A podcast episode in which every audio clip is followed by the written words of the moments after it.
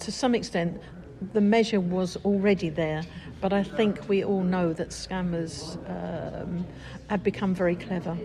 So, although the existing um, precautions, shall we say, um, should have been sufficient, what we've done is we've added to them.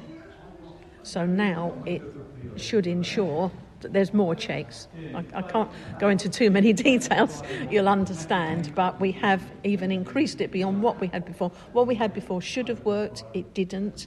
Um, you know, but what we've done is say, right, well, in case this were ever happen again, we're going to have another check coming in that should stop it, just in case. So yeah, I'm, I'm, I'm confident that the um, that hopefully it won't happen again.